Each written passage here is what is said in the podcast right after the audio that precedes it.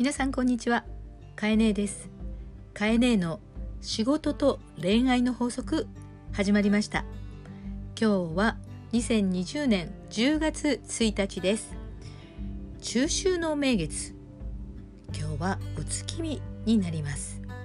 日本はこうした、えー、文化があるっていいですよね。正確には明日10月2日が満月だそうですので、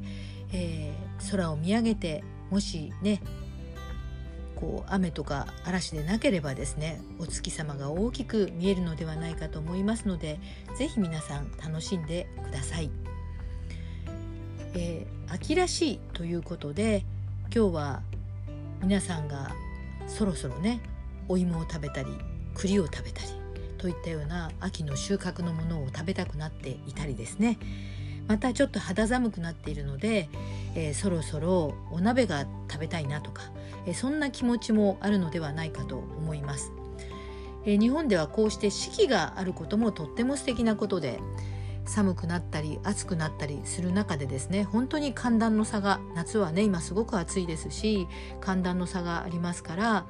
えー、ある意味体調管理とかは大変ですけれどもそれでも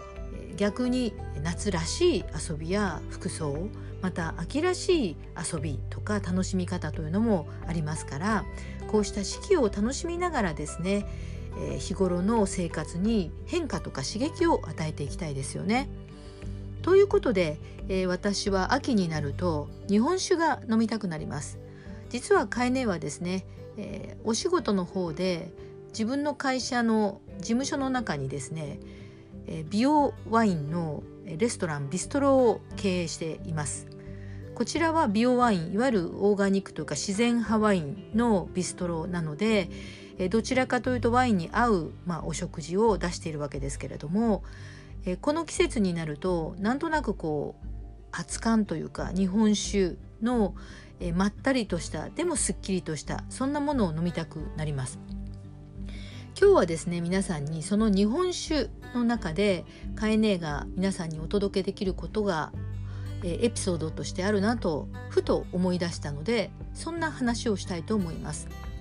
えカエネがここでいろんな仕事の話とか恋愛の話をしていく中で特にえ自分が今現在この仕事ができるような状況になっているまあ自分のしたいことをある程度自らの意思で、えー、自分でしたいことができるようになっているっていうことがあるんですけども実はもちろん最初からそういうわけではないですよね。誰だって、まあ、10代20代30代と、えー、日々を過ごしていく中でいろんな人たちと出会いそしてその中で、えー、自分が、えー、やりたいこともしくは夢はわからないけれどもなんとなく将来自分が心躍るような仕事をしていきたいっていうことってあるじゃないですか。えー、そんな中でカエネが、え、すごく振り返って意識をしてきたなっていうことが発信なければ受信なしという言葉です。これはあのカエネの著書であるとかそれから以前のポッドキャストでもこうした話をしてきていました。え今日はですね法則18発信なければ受信なしという、まあ、久しぶりにカタカナではなくまた日本語でお伝えしたいと思います。言葉の通り、え常にですね自ら発信をすることで結果相手に気づいてもらってもっと言うと発信しなければ自分の心の声や気持ちって相手に見えませんよね。なので、えー、自分の思うことを相手に届けるそしてそれによって相手が気づいてくれて返してくれるってことがあると思いますのでえそんな行動をしながら仕事も切り開いてきたなっていうことを、えー、エピソードとしてお話しします。え日本酒とどういう関係があるかなんですけれども実は彼ね20代の頃に、えー、会社員をしていてでその会社員をしていた頃に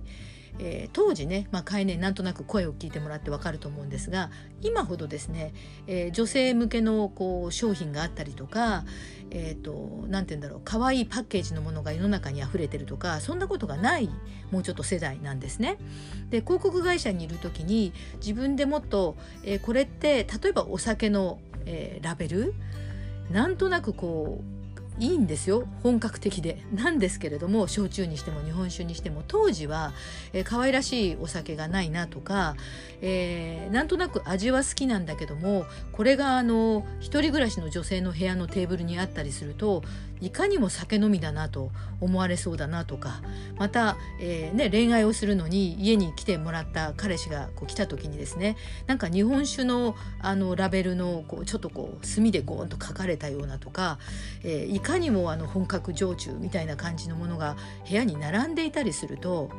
ウイスキーのボトルとかワインのボトルって可愛らしいのとか綺麗なとかかっこいいのが多いんですけどもなんか当時ですね日本酒が好きっていうとえらくこう酒飲みだとかなんかおっさん臭いとかそういうふうに言われることがあったものですから単純に私は、えー、酒のメーカーとは何の関係もないし友人知人も知り合いも全然いなかったんですけども素敵な自分にこうイメージ自分が家に置いておきたいなとなんか洒落た気分になるようなお酒のラベルが全然ないなと、まあ、思いましてですねなんとか自分が思うようなラベルを作ってそんなお酒を、え置いてくださってるもう当時はね今こそ日本酒って言ってもなんか綺麗なおしゃれな女性が飲むであろうってボトル今いっぱいありますけど本当になかったんですよ何十年前って。で、えっと、当時カエネは広告会社としてはあの広島にいました。で広島って実は酒どころでしてえ中でも東広島というところは酒蔵がたくさんあるんです。で、えたまたまこう朝ねなんかニュースを見ていたら新聞とかニュースとかこういうものを見てたと思うんですけども、え地元の広島県の、え東広島にある酒蔵の社長さんが何かあのインタビューか何かでえー、記事を、まあ、載ってたわけですね。で、えーと、単純にそれはあの日本酒の酒蔵のことについての、まあ、お話で、えー、いろんな、えー、お客様と共に、えー、酒をね、え愛していただくために長く続いていくために、えいろんなこうお客様の声を聞きながらもこれから日本酒っていうのは伸ばしていかなきゃいけないなっていうようななんかインタビューが載ってたんです。まだかいねその時20代だったと思います。で、えそれを見た時にあのこれだと。まあ、勝手に知り合いでも何でもないんですけど、えー、これだと思いましてですね、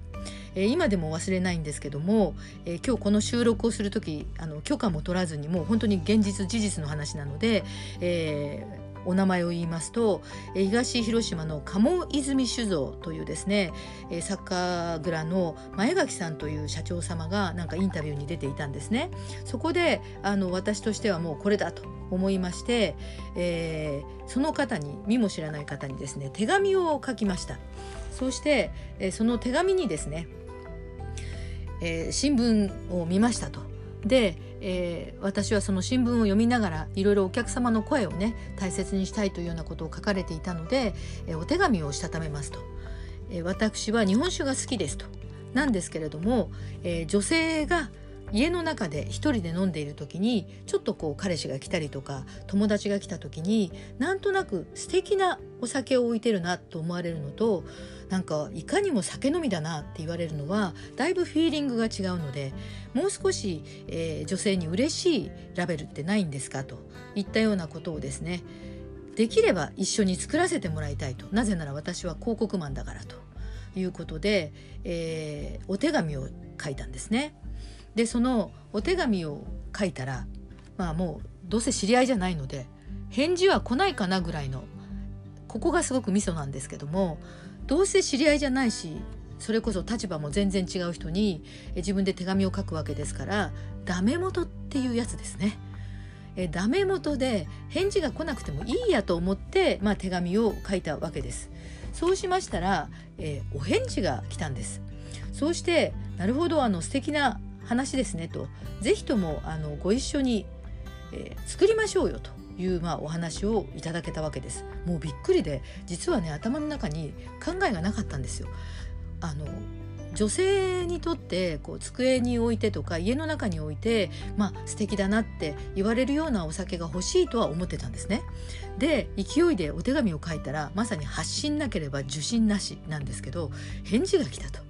返事が来るんだと、まあ、カエネにとってはあのこの行動はですね後々にもう脈々とカエネの中にあの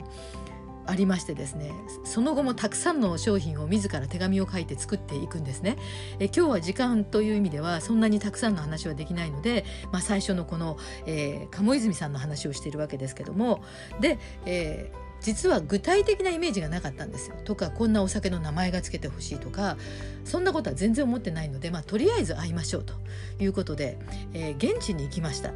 え今でもですね今日ちょうどこの話をしようと思ったので、えーと、ホームページを見たりですねそれから、えー、検索をしてみましてですね懐かしいなと思って思い出してその画面を見ています今。そうするとですね、えーと、当時現地に行った時に鴨泉酒造さんに行ったらですね本当にお酒のいい匂いがしましてそしてあのー、まあ素敵なこう酒蔵を案内してくださいましてで、えーと、具体的にどんなじゃあ、まあ、お酒の名前とかラベルとかしますかといったようなお話を、まあ、こうしてる時にですねたまたまこの酒蔵さんが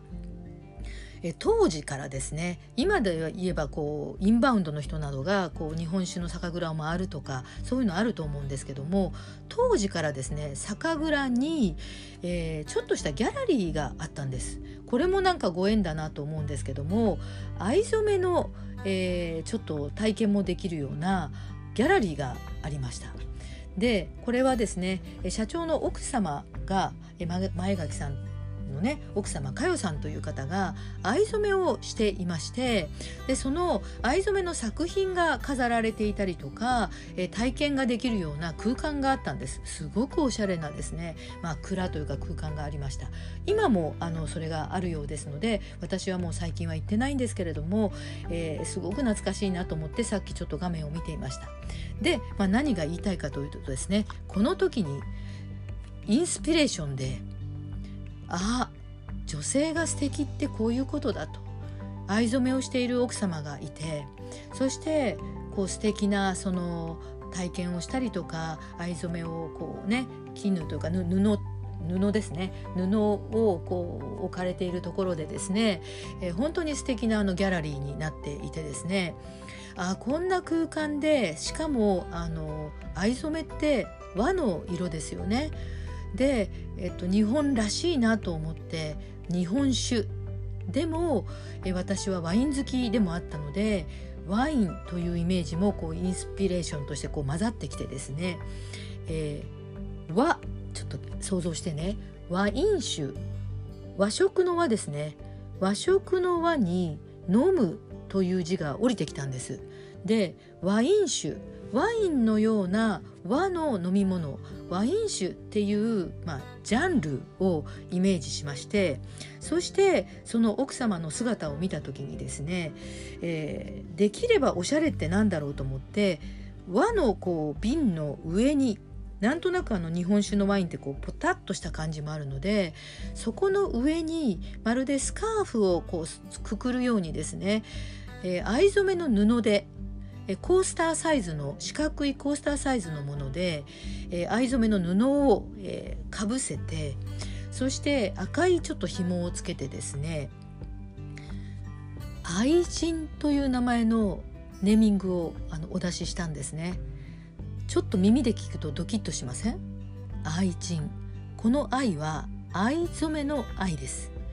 で愛人なんとなくこうお酒って男と女の感じもするしセクシーな感じもするしで、えー、なんだけど、えー、和の感じもさせたいそしてさらに実は藍染めという和の素敵なご夫婦の世界があったということで愛人というお酒を、えー、私はネーミングとして出したところ、まあ、作ってくださったんですよ。で今もね、えー、ホームページでも多分20年以上年齢分かっちゃうかもしれませんけど見ましたら藍染めの愛に人と書いて、えー、愛人というお酒がございます。えー、これは、えー、カエネが発信なければ受信なしと最初に自分が、まあ、体験した経験をした、えー、勇気を持ってダメ元でこんなものがあったら自分の暮らしが幸せになるなと思ってですね行動をした結果世に出た、え商品です。決して、えマージンをもらうとか、えそれから私に卸してもらうとかそういうビジネスモデルではないんですね。ただ、えーと、自分の行動とか活動費にはですね当時確か何度か通ったりとか、まあ、せっかくご一緒に作るし私はある程度広告マンという仕事の立場でもあったので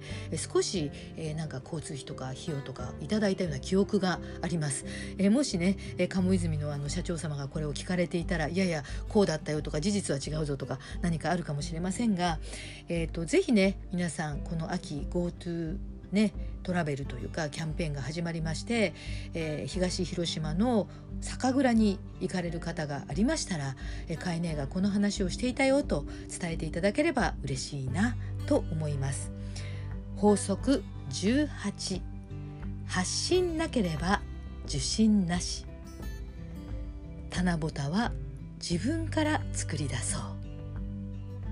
今日も話を聞いてくれてありがとう。あなたはすごいあなたは素晴らしいそれではまた。